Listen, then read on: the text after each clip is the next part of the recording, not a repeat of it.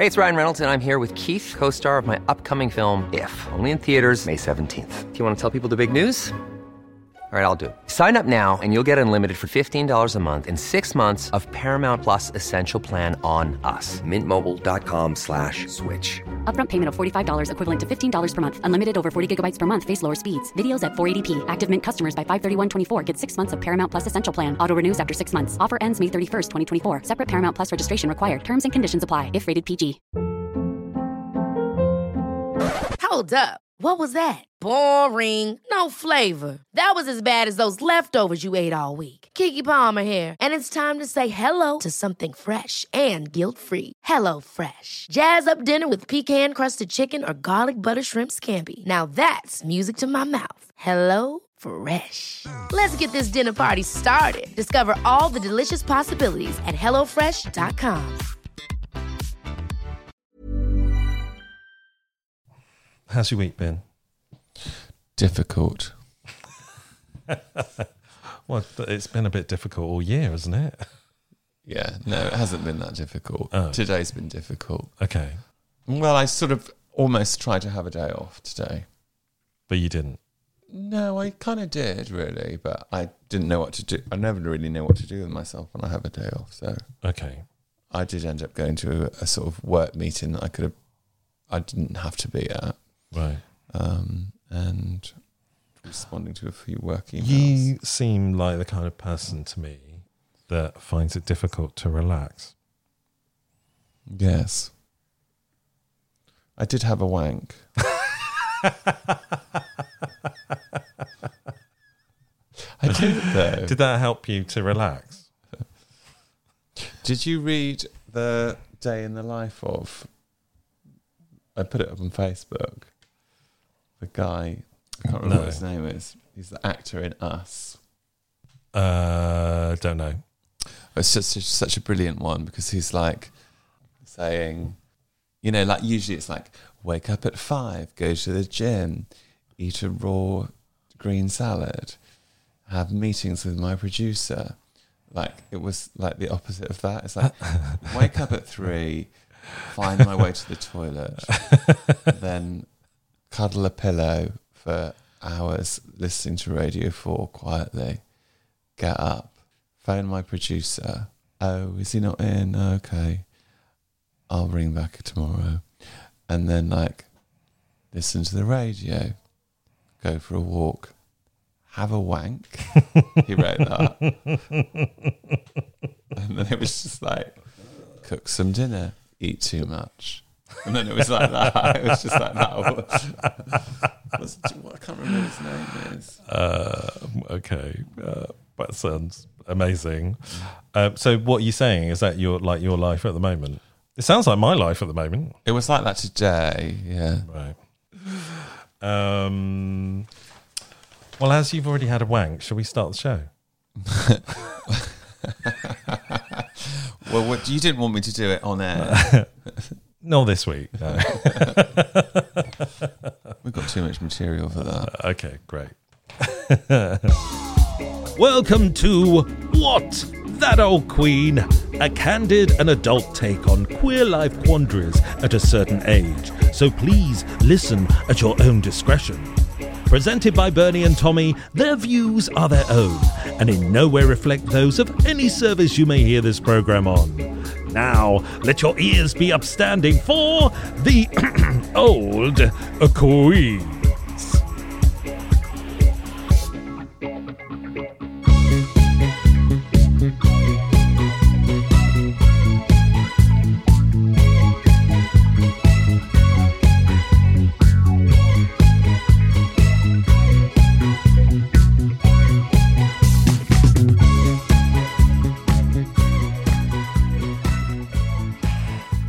You're having another little dance, weren't you? Just a little, yeah. I don't get to hear the music very often, but yeah. Well, get used to it. You're hearing, you're hearing it all the time now. um, so how's how's your fortnight been? Don't know what I've been doing. Working hard. I've been trying to um, go back to the gym. So I've been doing body pump and body balance. What, what does body balance entail? I've never heard of that before. It's a combination of Tai Chi, which is just weird in my opinion, sort of whooshing your arms around, okay. um, and yoga and a bit of Pilates thrown in to the music of Celine Dion. Why is it? is it specifically to the music of Celine Dion? You can't have anybody else's music. No, it's not. It, Oh. They haven't actually played Celine Dion, but it's that sort of type of music. Oh, okay. Yeah.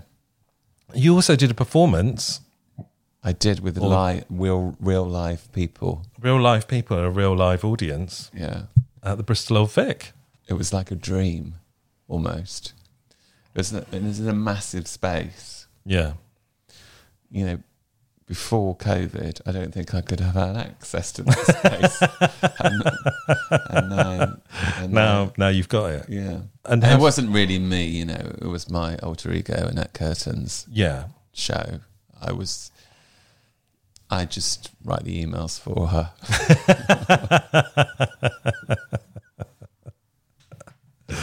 She's one of your multiple personalities, isn't she? Yeah, well, Yeah. she's the major one, and in actual fact, the reality is she's very much like me.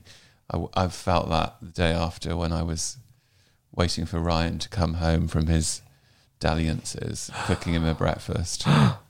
Oh, Ryan. my my assistant, Ryan, your little tech guy, uh, who also performs in the show. yeah, he's more than the tech. Yeah, totally. Yeah. He's He's the linchpin. he's a, he's definitely something. And what news? Uh, so one of our previous guests, Darren Jakarta Yes, of Pride fame, has been um, given an MBE, or will be given an MBE by the Queen, by the real Queen, not two old queens. and have we been invited to the ceremony? I imagine so. I, have you been to Buckingham Palace? N- no, not recently. I went last year. Did you? Yeah, Were you given a CBE? I was given a, a lot of canapes. by the Queen? No, the Queen wasn't there. Oh. Prince Charles was there, but he was guided into the room and sort of moved around the room, and he was definitely orchestrated into who he was going to speak to, and it wasn't going to be me. Right. Okay. What What was that for? It was for um, so I'm a trustee of Trinity Arts, um, and they received funding from the Garfield Weston Foundation, and so they were having a bit of a Garfield Weston was having a bit of a shindig, and Prince Charles is the patron of that foundation, and so they invited, you know, organisations that have received funding from Garfield. And you thought, why not? Well, they said, "Who wants to go?" And I'll be like, uh, "Well, I'm not doing anything that night."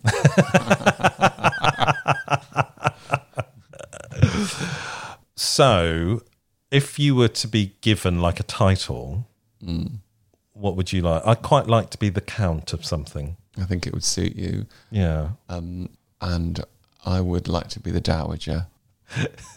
Yeah, you said this. I didn't know this was like a thing. Uh, I thought it was just like a derogatory term. I mean, it does sound quite derogatory, doesn't it? Hmm. I don't think it's. What does it sound like? Da- well, it's da- like I think my Dowdy. my nan had that a what- dowager's hump.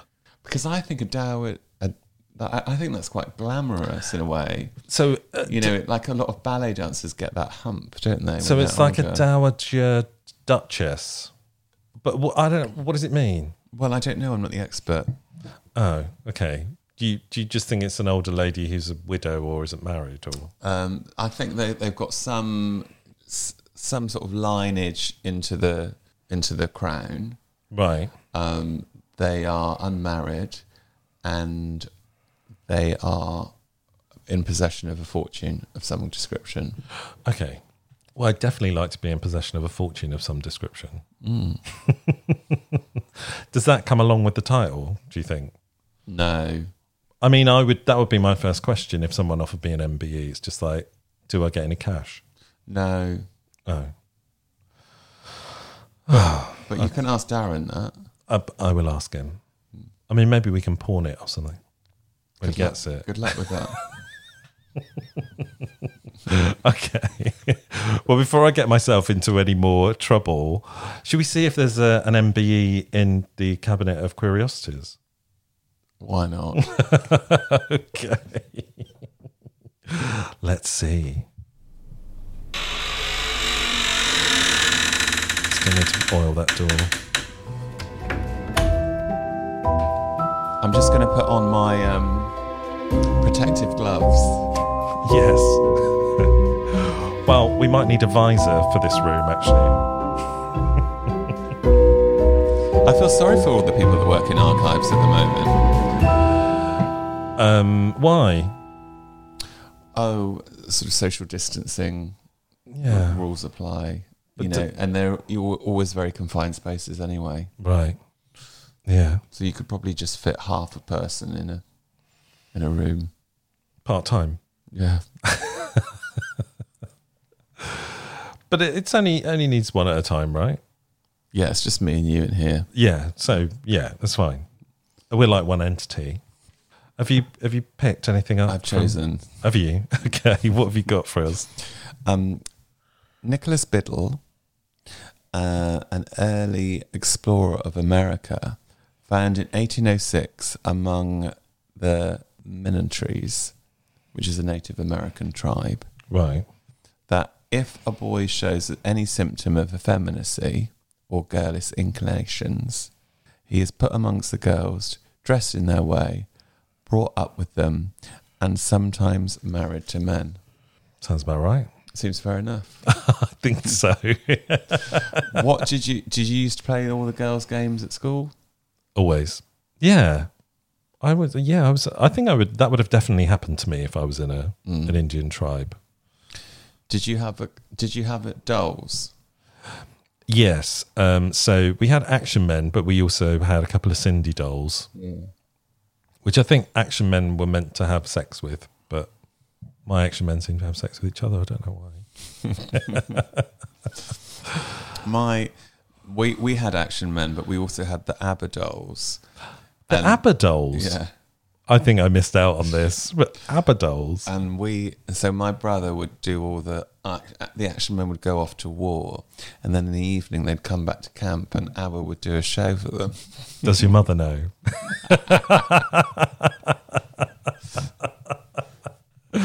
That's amazing. Have you still got your ABBA dolls? I've got Benny. Okay.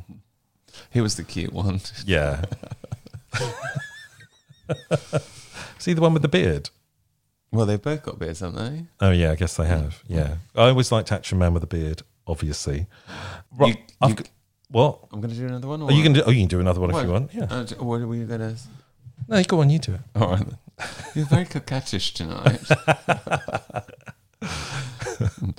um, Uganda had a king, King um, Mugwanda II, who reigned from 1884 to 1888 and is widely reported to have had affairs with his male servants. Yeah, that's interesting because last year Ugandan politicians were pushing through the death penalty for gay men. Is, is Uganda still a country? Yeah. Yeah. So I I think I did. I th- I think. Oh, I'm, I'm not sure if I know that what I'm saying. Forget it. Okay. Uh, well, I can give you a little bit of history. So, so this king died in 1888. In 1894, which is six years later, is when it became illegal to be gay, to be a gay man, and it was illegal to be a gay woman from the year 2000. And then they wanted the death penalty last year. So I think they might have to remember their history somewhat, don't you? I think we need to write them a letter. from the old queens like tell them to sort themselves out. Um, yeah. Okay. Well, I've got a little trinket here. So the oldest surviving LGBT organization in the world is in the Netherlands, and it was called the Centre for Culture and Leisure, the COC. It was founded in 1946, and it, it used a cover name, i.e., the Centre for Culture and Leisure, to mask its taboo purpose and what was everyone doing in there? culture and leisure. I mean, that's what happens in gay venues all over the world, right? Culture and leisure. leisure where, perhaps. Yeah, maybe. I don't know. I think I might move on to this. Next. Look, this one's got, it's it's like almost like a star. Well, it is a star. It's a blue star, and its little label says, "While many know the handkerchief code, which we've spoken about before mm. on this show." It was popular for gay women to wear blue stars on their wrists in the 1950s and the 1970s to identify themselves in clubs. What happened in the 1960s? I don't know. Was it a different star? But that just reminds me of so when I do some when I've done research for LGBT history projects, I've interviewed older lesbians. Yeah. They always come up with this thing like, and she was a gold star lesbian, Oh. and that meant she'd never had sex with a man. Yeah, well, that's the same thing as being a gold star gay, isn't it? Oh, is it? Uh, yeah. That means you've never had sex with a woman. And if you're a platinum gay, it means you were born by cesarean section and never had sex with a woman. That's me. Is it? Yeah, Are you platinum? platinum. I'm just gold. You're always better than me in everything. But I thought platinum was worse than gold. no, it's always been over gold, hasn't it? Oh, is it? I don't know. I think it's cheaper than gold these days. Or maybe it isn't. Anyway, They can Google it later. yeah. anyway, it should be Blue Star. Blue Star lesbian. Carmilla, a story of a lesbian vampire that preyed on young women, was written 25 years before Dracula.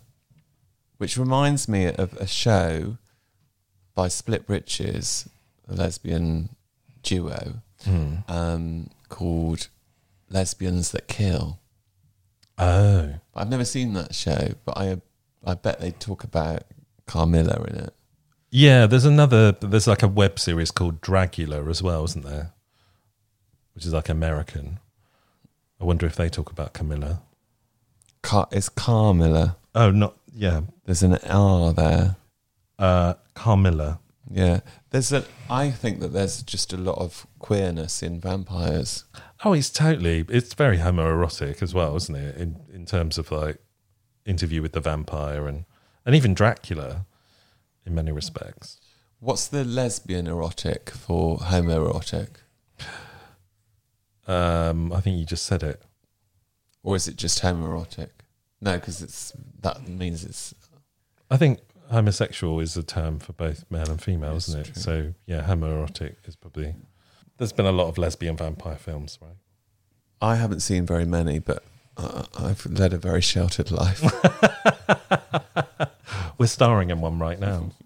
um, anyway, I've got this like Celtic kind of band thing, and it says in uh, ancient Celtic men openly preferred male lovers. Did you know that? According to Diodorus, in the first century BC, he wrote, Young men will offer themselves to strangers and are insulted if the offer is refused. I don't blame them. Sex between them is very likely an important bonding ritual. when we're saying Celtic, what are we talking about? Scottish or Irish or Um, well, ancient, like Britons, I would Oh, have okay. thought. Yeah, so like Welsh and Scottish and Irish. That's all Celtic, isn't it? I think so. Yeah. Do you think that's still the rule? Well, we could try it out. Shall we? Shall we? Is Wales uh, is Wales currently open Mm. to visitors? Not sure. We're on different lockdown rules, aren't we? We might have to wait until over after um, COVID. I do this out. feel a very strange affinity with the Welsh. Do you? Mm. I mean, I am. There is Welsh in my heritage, Right. but every time I go there, I just think I'm more Welsh than I than I think I am. In what respect? You like leeks? I do like leeks actually Mm. with the cheese sauce. Um, I, I like daffodils. Can we just pick out all of the stereotypical things that rugby? I just like the beauty of the beauty of the landscape, Yeah. the sort of folklore, Um, It the is- sense of the more sort of s- strong sense of community. It is beautiful. I spent a week in Pembrokeshire last month, and I can I have to say, everyone was so friendly. Like you'd be walking around, and people would just say hello to you. Yeah, even in COVID times, uh, and it's the sort of thing you don't get in the city, do you? No, Uh, I have to I have to say I didn't run into any Celtic men that wanted to have sex with me at that point, and was offended when I said no. but is is it because they only do it with other Celtic men? Mm, maybe, yeah. Oh well. Have you got anything else for us? Um, I've got this one about the ancient Roman historian Plutarch wrote the Great Mother, Oh yeah. who was an intersex deity depicted in both sets with, with both sets of genitals. Oh right. Um, her sacred priestess, Mm. as found in the earliest civilizations of Babylon and Akkad, were eunuchs and trans women. Is that how you say that? Akkad. Akkad. Akkad, yeah. So the sac- her sacred priestesses of the Great Mother were found in the earliest civilizations of Babylonia. Okay, and they were eunuchs or trans women.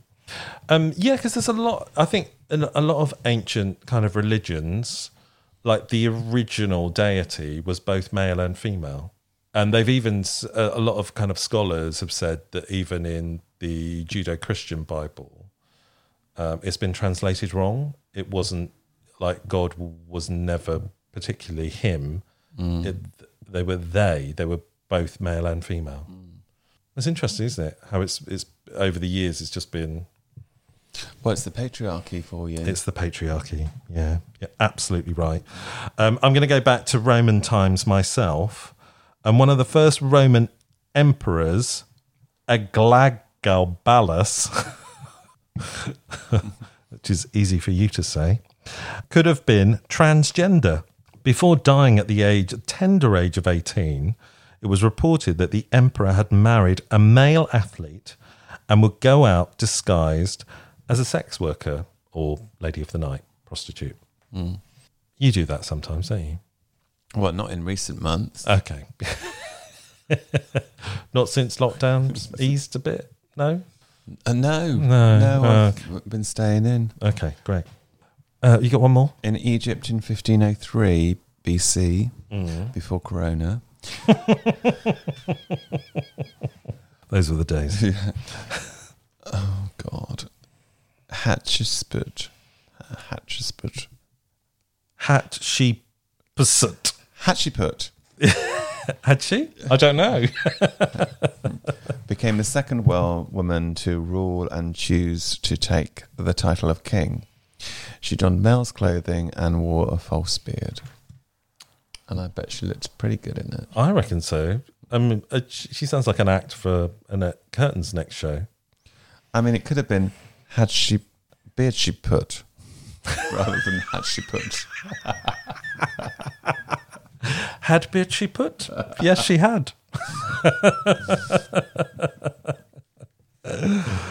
um, I think Miss Timberlina would approve of that. Um, I've got one more. Pope Sixtus. Not quite sure why he was called Sixtus. Maybe he only had Sixtus inches. The fourth of the 1400s was reported to have legalized sodomy during the sum- summer months.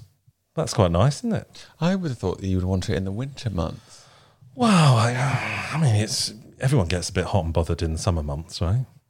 Yeah, it's true. Well, I mean, really, you should have it all year round, uh, like the rest of us. But, um, but I mean, it's nice that he was doing it for the summer. We're cool for what's that song? We're cool for the summer. After the boys of summer have gone. Is that what they were writing about? it's so sad that song, isn't it? Oh yeah. Um, but yeah, maybe it's dedicated to Pope Sixtus the Fourth. but how many Sixtuses do you think there were? Six. What's he called? The Pope of the Sixtus? He's called Pope Sixtus I don't get the it. Fourth. I don't get it either. Pope Sextus, more like. Yeah, dirty bitch. Mm. Anyway, on that note, I think maybe we need to close the cabinet of Curie or Querie. Um, So yeah, this, that door is still a bit creaky. Maybe the cleaner needs to come in here as well, I think she'd have a field day in here. right? It's like an episode of Hoarders Buried Alive.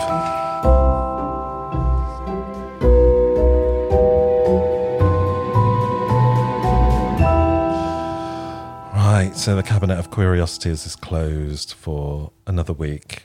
Have you seen the um, Dolly Parton documentary on Netflix? No, I need to watch it uh, so I- we can I'm talk about it. Listening to myself in this microphone, and she talks about how um, nine to five, how she came up with the song nine to five. Mm. I don't know if I can do it, but sh it's it's about her clicking her nails together. Right. That sort of Oh yes, I. Do you know what? I think I have seen that documentary. Yeah, can you hear that? yeah. And that's what gave her the idea. Of, and then she thought, oh, that sounds a bit like a typewriter.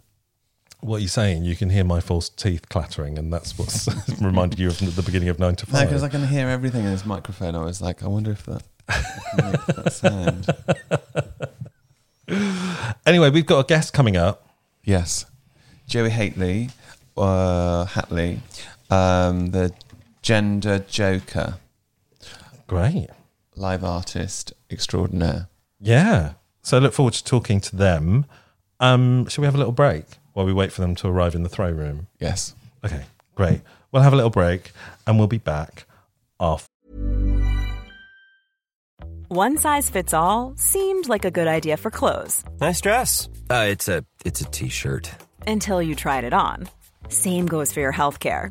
That's why United Healthcare offers a variety of flexible, budget friendly coverage for medical, vision, dental, and more. So, whether you're between jobs, coming off a parent's plan, or even missed open enrollment, you can find the plan that fits you best. Find out more about United Healthcare coverage at uh1.com. That's uh1.com.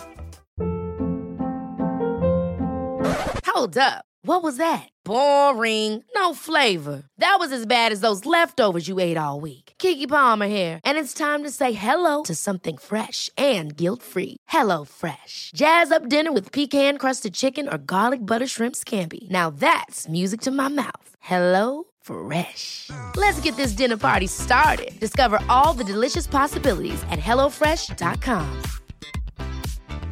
Hey, it's Ryan Reynolds, and I'm here with Keith, co star of my upcoming film, If, only in theaters, May 17th. Do you want to tell people the big news? All right, I'll do it. Sign up now and you'll get unlimited for $15 a month in six months of Paramount Plus Essential Plan on us. Mintmobile.com slash switch. Upfront payment of $45 equivalent to $15 per month. Unlimited over 40 gigabytes per month. Face lower speeds. Videos at 480p. Active Mint customers by 531.24 get six months of Paramount Plus Essential Plan. Auto renews after six months. Offer ends May 31st, 2024. Separate Paramount Plus registration required. Terms and conditions apply if rated PG. Life is full of awesome what ifs, and some not so much, like unexpected medical costs. That's why United Healthcare provides Health Protector Guard fixed indemnity insurance plans to supplement your primary plan and help manage out of pocket costs. Learn more at uh1.com. After this. If you're enjoying What That Old Queen, please share our episodes on social media and subscribe on whatever podcast platform you listen on. If you can write a review, that would also help expand our audience too. We don't have any advertising or sponsorship, so if you can contribute to our Patreon account or help us by buying some merch, the links are in the episode description below or on our website, thatoldqueen.com. Thank you for your continued support. So we're back, Cool. and we've got a guest. Who's our guest, Tommy? Joey Hatley or Hatley. Did you say Hatley? Yeah, it's hate. It's the opposite of lovely. Yeah. So it's Hateley. yeah. yeah, Joey. Joey is kind of my birth name of choice, being trans, and it really. But there's only one Joey Hateley ever on the internet. But there's been quite a few Josephs and Johns, and there's a history of Hateley in the Midlands. I've been recently finding out about. Uh, but yes, it, I used to hate it, but. Uh, Used to hate some people think I've chosen it. Oh yes, yeah, it- chosen it on purpose to be political. is it not chosen then? something, but- I- Is it your real name? Yeah, hates Lee. Yeah, Okay. it's fine. I hate I Lee know. as well. no Lee like hates Lee L E Y. I It's know. I'm joking. Hate me, but like in a sense, yeah, essentially it means it means the same thing, doesn't it? Really, in a way, and you kind of go, oh, I must be careful to be lovely to everybody because my name's right. Marsham as well. You know, everybody everybody grows up with like named kind of calling at school and Yeah. you know Yeah. Try growing up being called alright, called Ber- well, Bernard was not a good name for a working class boy in Chatham. it was like everyone else was called Kev or Martin or Dave. I've, I think I have a great uh, it's a bit of an old fashioned name because my great uncle was called Bernard I think Mm. I like it. I, have I've never hated it, but it was it was kind of difficult as a teenager. But Joey, tell us what you do because some of our listeners might not know. What I do? Well, I guess I've always done theatre uh, and performance from uh, forever. And when I was a kid, and in theatre artists when I was younger with double breasted theatre company. And then with the genderqueer kind of boy trans um, development, I set up Transaction Theatre Company, and I've been doing loads of different political kind of collaborative arts projects ever since.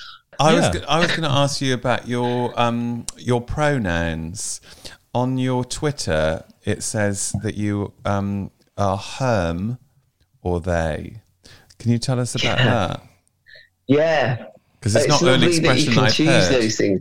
Yeah, I love to make it fun, um, but I just get called he, you know, all the time because it's just you get to say what your preference is. It's really nice, uh, but it's not very practical in in the real world, which is part of my gender journey. That's about the work that I've made as well, I suppose, and it's it's about you know being an old queen in different ways uh, that that mean that you pass or you don't pass um, in different situations. And uh, for me, I, I for most of my life I've had a, a MUS on my passport or my driver's license or cards, and people have nearly called the police because they, they've uh, thought I was uh, you know impersonating someone else. So Mm. uh, that in itself is performance and and doing loads of drag king stuff um, and entering the world of what was lesbian part of the whole the whole kind of subcultural journey i suppose that we create our own artwork from in different ways And that i mean i've done herm- drama teaching uh, in schools when I when I was younger, as a, before Clause twenty eight and and so on. But uh, yeah, the world's the world's changed in the in those twenty five years a lot. that herm feels very connected to you know the identity of being a gender joker which you've titled yourself as. I wondered how you know how your how your because gender is fluid and our ideas of gender have changed in recent years. And i wondered how your your relationship to to pronouns and how you how you identify yourself has changed. That's, I've always seen myself as being a tomboy and somewhere in the middle, and that is what I've physicalized about myself, being a female man. So I'm I've just stuck a bit of testosterone in my arse and had a, a breast reduction. So we all perform our gender in different ways, um, and I'm purposefully in the middle because that reflects kind of how I feel, but that's quite different than a lot of old school trans men or women that you know still fighting to be accepted as real men and women. Um, and that um, I absolutely support. But uh, um, the new genderqueer fluid uh, politics that are coming through um, are things I've been talking about since forever, and uh, because I know that it isn't a simple chromosomally, hormonally. There are over 700 different intersex conditions. Transsexuality, maybe just one of them. You know, historically, hijras, two spirited people, all the different variants that have been bred out of us and slain as witches and, you know, murdered at birth. Those, those, and cut the way that, that you, if your penis wasn't long enough at birth, you you would just turn into a girl because it was easier to make a hole than a pole, uh, as they say. So I've learned all about those things in later life, but I, I grew up feeling like it wasn't fair that boys got to do, supposed to sit quietly and ladylike. And I was a joker in school. Um, and uh, the teachers loved and hated me because I caused so much entertainment. Um, so it's carried on that way, I think. And I, I love playing with gender, for, but for, for a lot of people, it isn't a game. And of course, it isn't when you think about the, culturally mm. the inequalities. That, I would have loved to have been so, at school with you. And, and to see how I that would have played loved out. to be at school with you. Yay! When I was teaching in schools, I kind of had to had to phase out my my feminine interview gear um, a little bit, but I ended up with a glee club that oh, were wow. full of baby baby gay boys and, and, and baby dykes years ago, and before perhaps some of them even knew. It is those circles happen in life, you know, totally. seven year cycles and all that. What was the repertoire of your glee club? Yeah, because our we did this uh, project with a local uh, disability care place that was for quite extreme people who suffered quite, you know, it was a mixture of all, and some of the people that were there were mentally so bang on. Uh, and those people we collaborated with to create a show, and they came into the school and we performed this this show for all of the, and it was about raising awareness of disability because a lot of the, the the disabled clients had been abused and had things thrown at kids. Um, so we created this educational fun piece where I got pied in the face with some whippy cream or whatever because I was being a disrespectful supermarket manager uh, who wasn't allowing disabled people access to the store and yeah, whatever, like issues about them not being able to reach things. So it was it was pretty simple and basic, um, but uh, that's interesting you ask because I've gone on a journey of integrating sign into an interpretation into my into my work so it's accessible which is really important to me as well. It's about working with different people on the periphery uh, in politics of allegiance um, for me. I really like to incorporate bsl into my work as well um, because it just feels like it's just a, another layer yeah. of that work as well because of the way that you know I speak mm. and say things and, and use gesture as well. It just feels like it's it's automatically connected somehow. I was going to ask you as well about like when you yeah. look at your work when you look at the work online it feels like the images that you create the photographs you know they could be publicity shots or they could be um, documentation, it feels like that feels really a, a significant part of the work too. And I wondered how you felt about performing for the, the camera, like the the stills camera. Do you do you see that as part of your performance? It's easier to create shots of yourself with a still and do that yourself in a empty room or in my cellar which is what I've mostly done. And the remote control for the camera doesn't often always work, but back in the day, I used to just set it to 10 seconds and then run behind it and wow. flip the little screen over so I could try and position myself. The and photographs are so good. That's what I've ended up doing recently in the cellar. Um, obviously, I've also had lovely photographers take awesome shots of me as well, but yeah, you don't document your own live performance stuff as much as perhaps you should or you didn't in the past. Uh, but now online, you know, try and make sure we do that. Um, but there's so much stuff that I've done that's never been filmed or photographed much, for sure. Um, and I'm trying to do that more now. Um, but the, yeah, the recent shots that I took, it's it, I did ones that reflected on 15 years ago, and I took six photos that were old, and I created six ones that were new, and that was obviously post surgery, post uh, testosterone, post tattoos. Well, that was a really interesting process. I've done done this one hanging upside down on this bar in my cellar. Um, I used to be able to, to do all kinds of gymnastics. My God, my arms.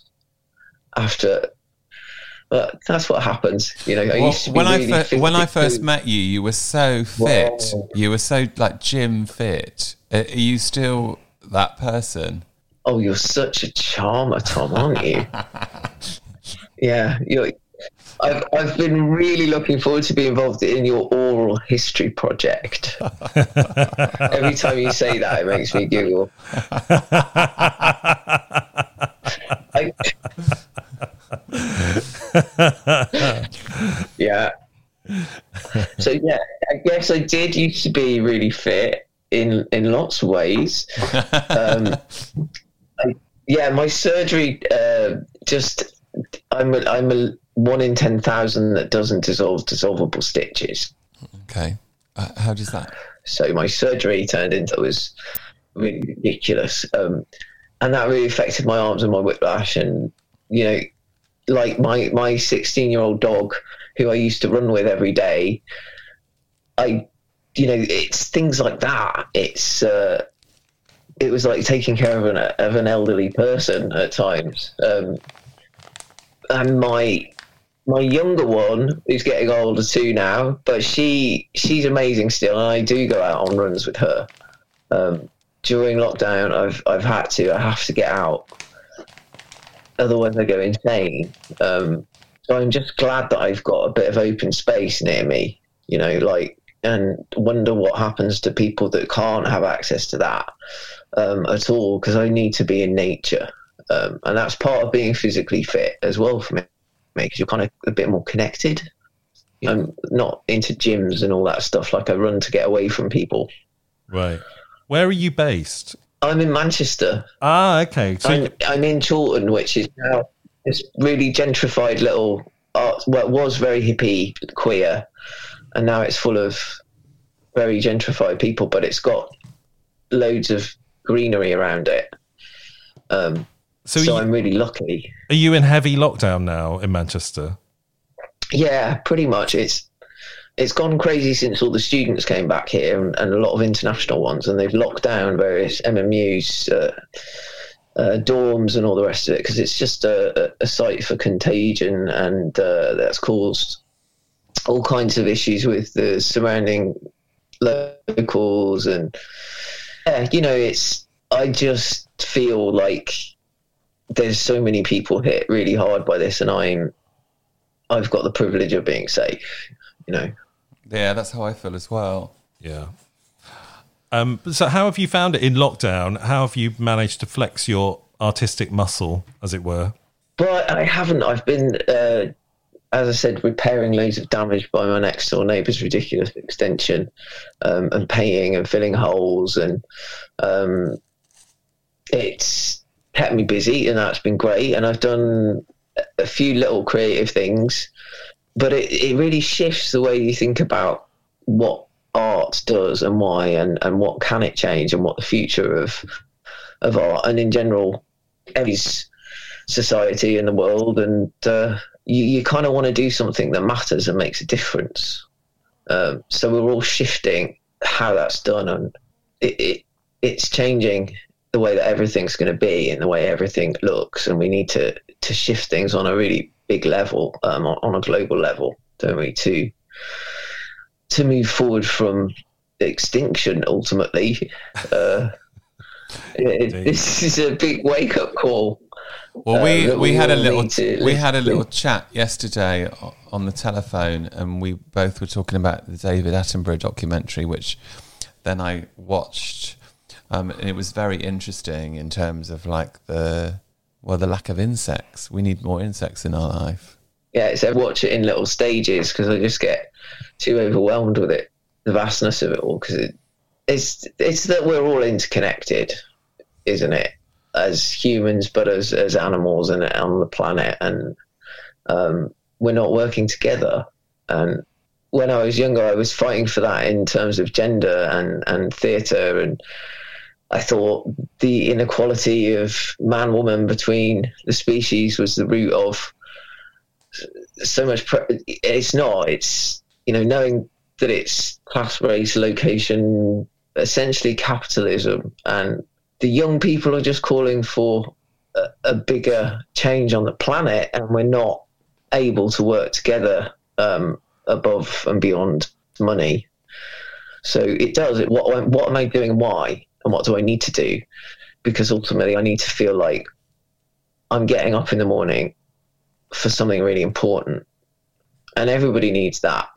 So I'm sure loads of people have been reevaluating as artists, particularly. Um, but um, it's ironic that, you know, the lowest paid NHS workers that were about to be privatized, you know, we are all now relying on. So it's, there are systems that that aren't speaking for the people um, on so many levels, and and all this lockdown makes you sit with it.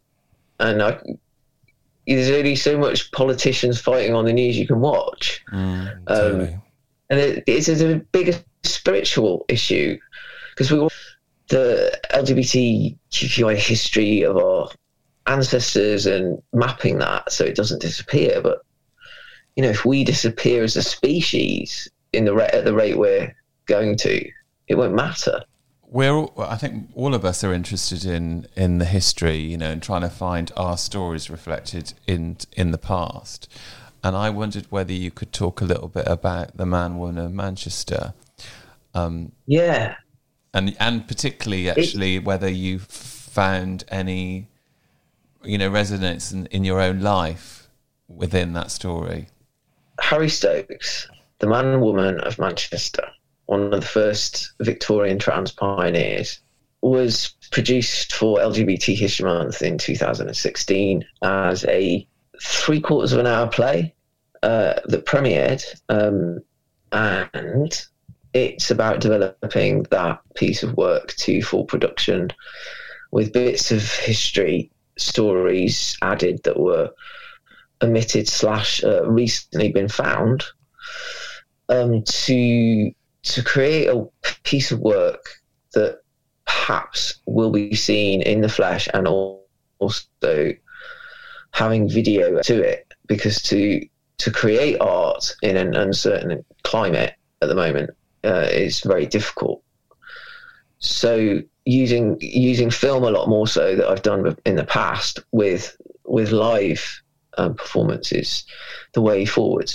So Harry Stokes um, was found in the Manchester Canal, assumed to have fallen drunk or killed himself. And the show starts with me on the mortuary slab being undressed and prepared by a working class lady of the time. And I suddenly sit up as she undoes my trousers.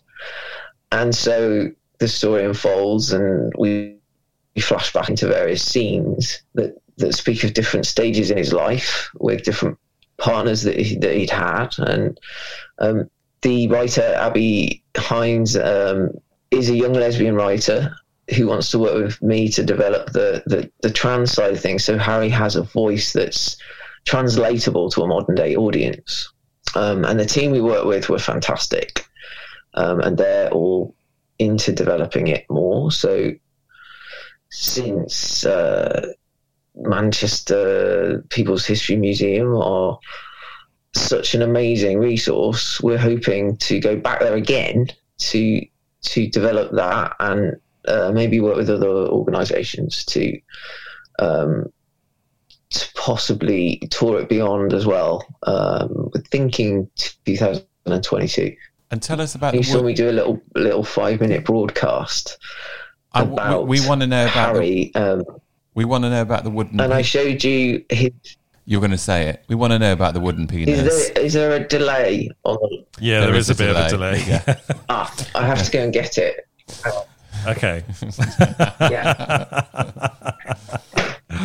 We're talking about the wooden penis. Oh. Yeah. This is- we want to know about the wooden penis. I mean, who who wouldn't want to know about the wooden penis, right? 'Cause, you know, my friend Alec is a sculptor, and he Yes. he does a lot of stuff with wood. Uh, well, he's doing a whole kind of sex toy Yeah. thing at the moment, isn't he? He would be a good guest, actually. Yeah. Oh wow! Look at that. It is actually an ashtray where the balls are supposed to collect the ash, and it was ordered off the internet as a wooden carving. And when I lay down on the mortuary slab, it was a bit too long, so I had an erection.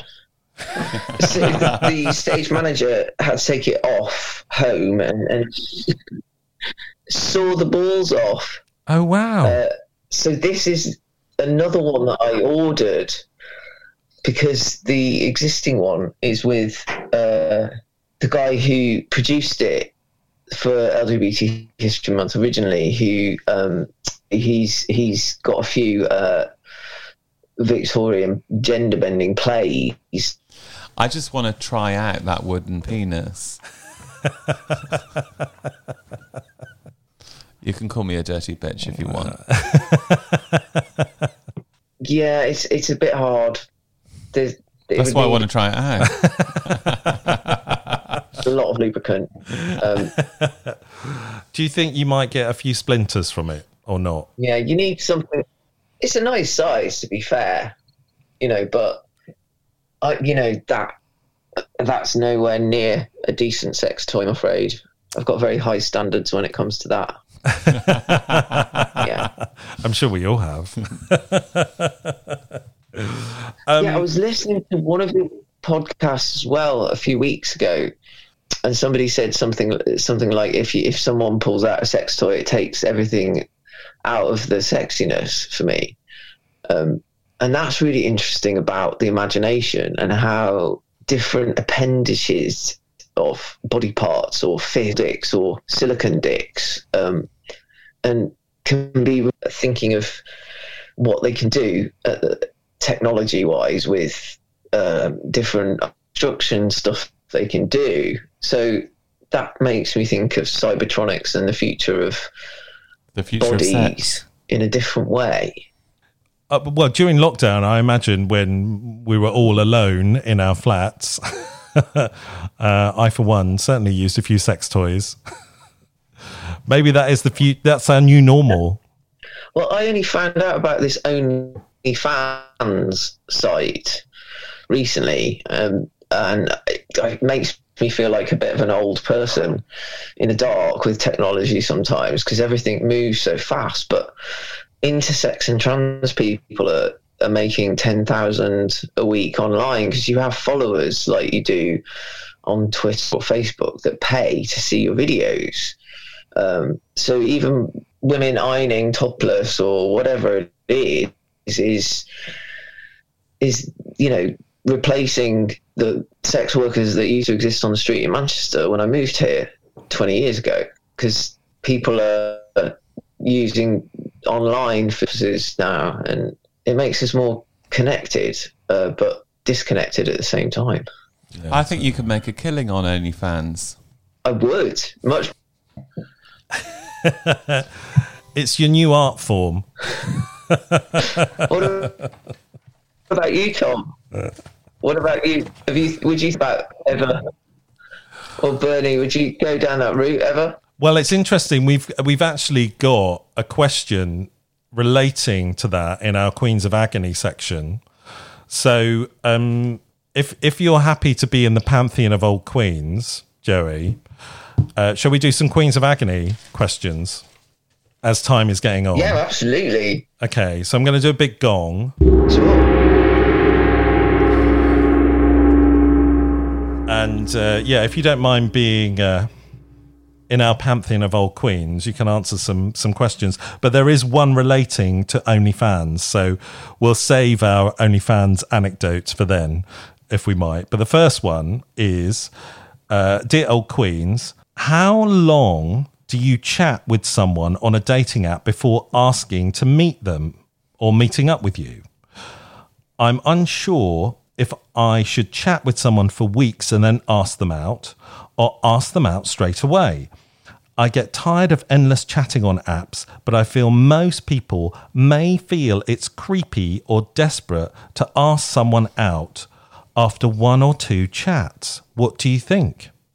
Well, I think that the um, I would like it to continue a little bit longer than it usually does because people often want to just meet immediately and I, I like to chat. I also just like to chat to sort of faceless profiles just because, you know, there's no there's not many other people to chat to. Um, so I would say, uh, I mean, I don't want to chat for weeks before I meet someone, but I do want to have a chat. I want to know a little bit about their uh, social, political um, perspectives, Right. um, and sort of a little bit about what they what they what their expectations are. Although I don't want to blow by their account of what they want to do because I find that quite dull. It kind of removes the mystery, doesn't Yeah. it? How about you, Joey? How long do you chat on an app before meeting up with someone? If you're on the apps, you might not be.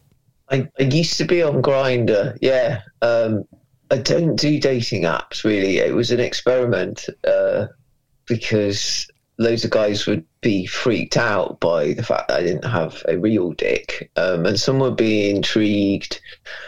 But in any shape or format, you kind of want to dialogue a little bit with someone to find out who they are before it's safe to pass on your you know, WhatsApp to video chat with them or your Or even your personal address. details because no one wants a stalker. But yeah, absolutely. and that would make sense to, to get to know somebody online first, wouldn't it? Um, almost pre first date meeting because at the moment we're not really allowed to, to meet up safely. Um, Well, well no, it's illegal, isn't it?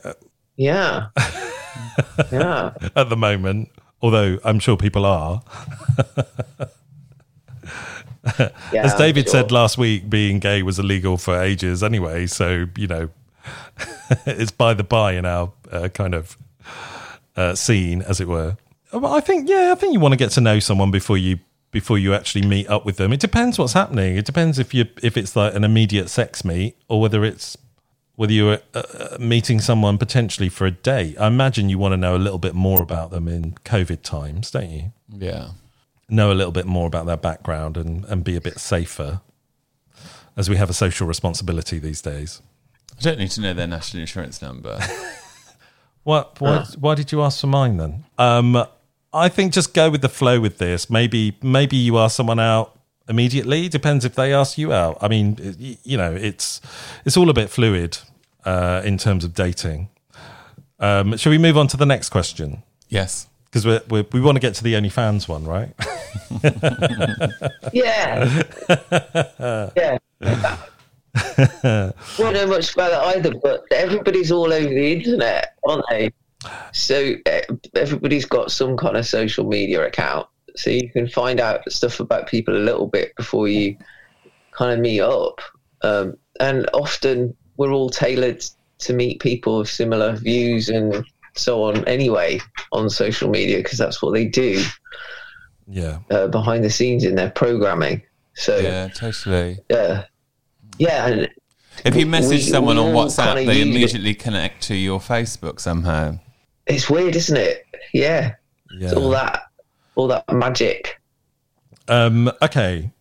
Uh, we got one more question before we get to the OnlyFans thing. So, dear old queens, uh, again, it's all about dating this week, I think. Why are attractive and popular guys so arrogant or mean to other guys, normal guys? Maybe it's just me, but I get the feeling that hot, attractive people are usually pretty arrogant to other people, especially on social media. They ignore pretty much everyone they think is not at their level. Do you? Um, I mean, is that is that a product of of online dating and social media, or is it just in general? Did it used to happen in the nineties when we didn't have any of that shit? I think there's something about those, um, uh, or I'm talking about, I'm probably talking specifically about Grindr, where you see people that are just so sort of muscly, torso-y kind of profiles, Right. and I and they they say things like, "I only want to meet other muscled guys," Yeah. or like, and um, that is a bit dull, I suppose. I remember, like years ago, there was a guy that I think I'd seen on Gaydar. This is how long ago it was, and he was very kind of a beautiful body, very handsome, and I'd always kind of fancied him. And then one night I saw him in a bar, and I approached him and bought him a drink, and he was the most boring person I'd ever had a conversation with in my life. and it was just like, so you know, sometimes you don't judge a book by their cover, hmm. do you? Because actually, I think for me, there's a certain je ne sais quoi. There's something about a person's personality which actually draws me to them, even in a kind of sexually attractive way. I don't know. What do you think? It's not all about being big, buff, and beautiful. But it helps. But no. I don't know why I said that. I don't. I don't actually think that. I mean, what do, what do you think, Joey?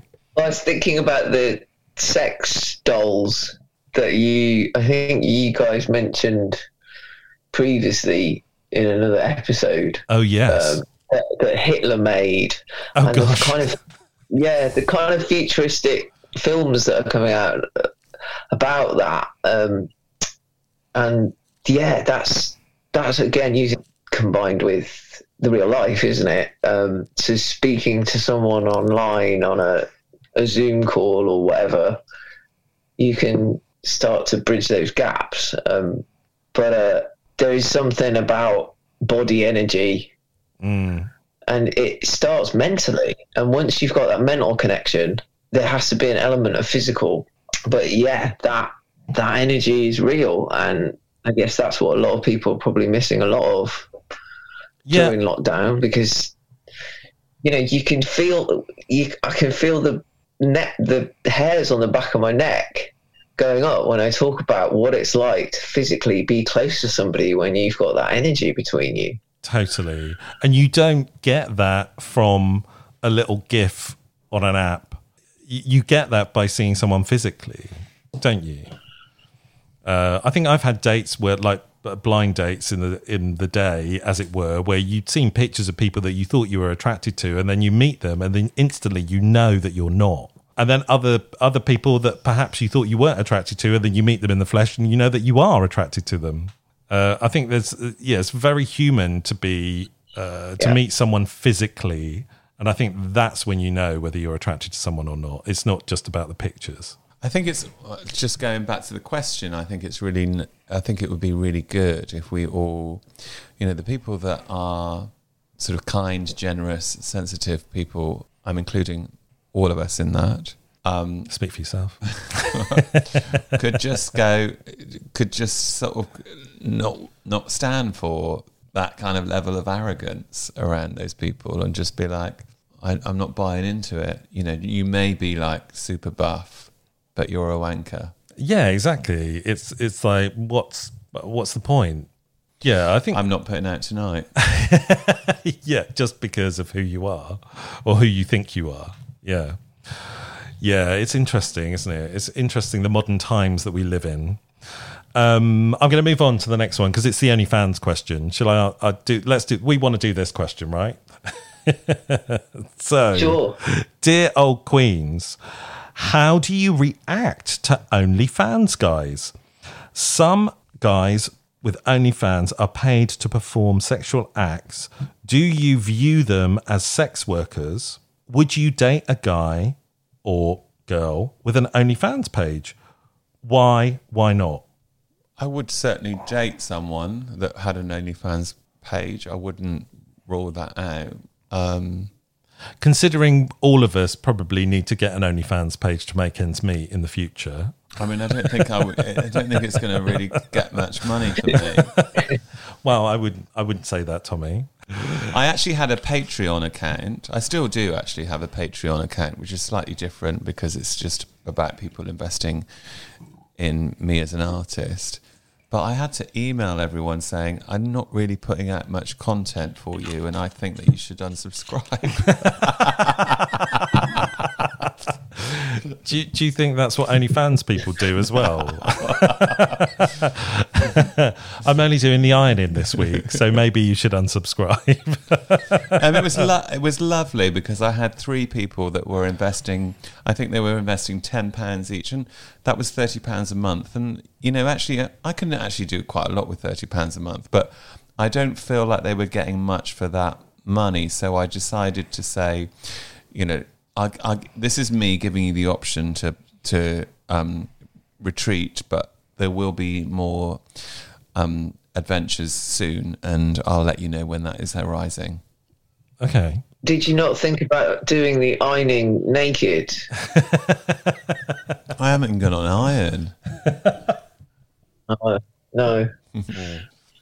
I hate ironing as well. Yeah, it's not it's not a thing that I like to do. Yeah, What What do you think? Would you date someone who had an OnlyFans site? absolutely. Yeah. Um, I'm all up for sex, positive uh, work, and it comes in all different shapes and sizes, and it's the oldest profession on the planet, and we should celebrate our sexuality rather than be shamed by it. And it's the only way we're allowed to play as adults that has been taken away from us um, th- through religion and you know reproductive rights and little nuclear family bubbles. So the queer kind of polyamory is for me the way forwards, so that we can stop overpopulating the planet and have lots of fun while we're doing it. Totally. Uh, I don't care if someone's got an OnlyFans site. I think good on them. they can buy me dinner with it. okay, moving on. This is our final question. Um, dear old queens uh, and Joey, although you're you're you're included in our uh, pantheon, um, is it is it wrong to prefer cuddling over sex? I like the softness of someone's skin, the body heat, the intimacy. That shit's amazing and much in in, uh, in capital letters more fulfilling than sex. I feel like I've reached a point where I have to tell myself I still do like sex rather than genuinely liking it. I don't know. Maybe I like it, just not a lot. What do you, what do you think? Cuddling over sex? Well, I think it's down to the, the individuals, really. Like if if if the other person's happy with the cuddles, then then go for it. Really. Lots of people on the apps are after a cuddle buddy, but I imagine they want sex, not just a cuddle. But cuddle's amazing. What do you think, Joey? Yeah, I think it makes me think of the the asexual bracket at the end of LGBT and and the different ways people get pleasure. Um, and as long as you're over be like a a C added onto the end of the never-ending LGBTQ, The you know, alphabet. for cuddles, because it's all about the love. It should be. That's it should be all about the love. You know. I, We all need more cuddles when I think so. I mean, we're not allowed to cuddle. we're not allowed to. COVID has, Yeah. has, has made us give up cuddles, but I'm I'm ready for the day when cuddles are back in fashion. We are sort of sneaking them in when we can. Totally. There was something online um, that I saw with um, a young man who made this machine uh, with these big arm holes he could cuddle his nan with, but also being behind a Oh. protective screen. And it, so it wasn't a machine doing it, but um, that's the future, isn't it? Um, sadly, in a way, um, or it could be. It could be. because we're all kind of using machines and sex toys and and so on and meeting online and you can have sex with somebody who's across the other side of the world to you online um, so as much as you can with somebody who's just up the road when you find them on Grindr So whatever works for you, um, isn't it? Enjoy I'm ready. you can when you can. I'm ready for a full sensory bodysuit, which kind of protects people from COVID, but you can still have a cuddle. Uh, I'm happy to go clubbing with that as well. I want one of them. I'll meet you in a dungeon anywhere, anytime, any place. You're on.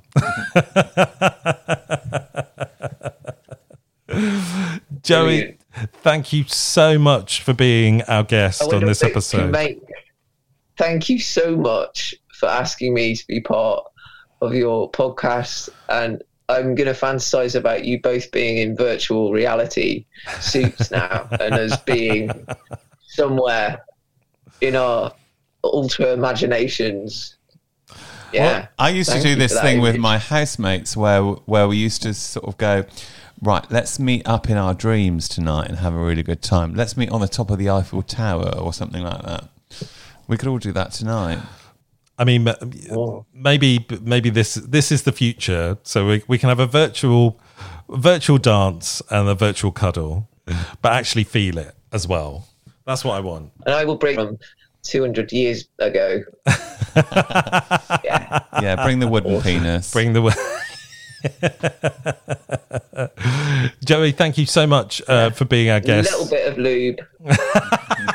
Sounds like you need a lot of lube for that. No, you would actually. yeah, I, yeah, I think the, a bucket I'm load. trying to sound as if I haven't. trying to sound as if I haven't tried it. I mean, it would be wrong not to. Right. You know, I'm a method actor. Of course, method- I have to use. we all go for the method. every, every time. Old school all the way. Joey, say goodbye to our lovely listeners. Thank you so much for being our guest. Thank you for having me, lovely listeners. Uh, and thank you so much, you be tonight. it's been our pleasure. Tommy, say goodbye. Goodbye, everyone. goodbye. We will see you next time on That Old Queen.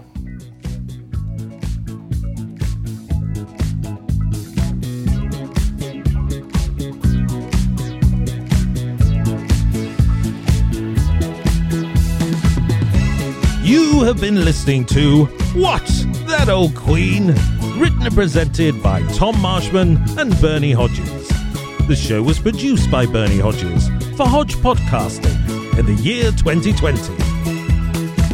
If you have a Queens of Agony question, or you'd like to be a guest, or if you'd like to sponsor one of our shows, you can email hello at thatoldqueen.com or find us on Facebook, Instagram, or Twitter.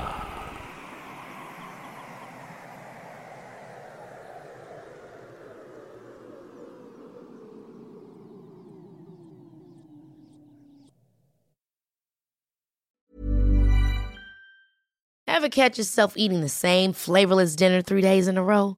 Dreaming of something better? Well, HelloFresh is your guilt free dream come true, baby. It's me, Keke Palmer. Let's wake up those taste buds with hot, juicy pecan crusted chicken or garlic butter shrimp scampi. Mm.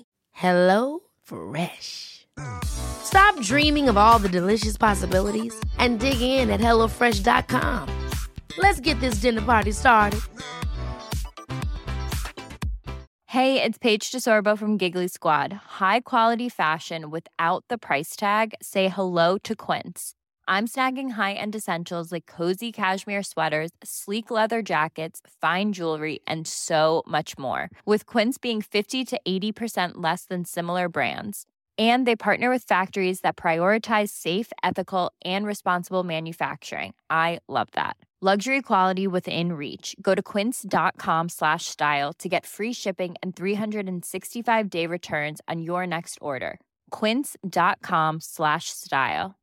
Mom deserves the best, and there's no better place to shop for Mother's Day than Whole Foods Market. They're your destination for unbeatable savings, from premium gifts to show-stopping flowers and irresistible desserts. Start by saving 33% with Prime on all body care and candles. Then get a 15-stem bunch of tulips for just $9.99 each with Prime. Round out Mom's menu with festive rosé, irresistible berry chantilly cake, and more special treats. Come celebrate Mother's Day at Whole Foods Market.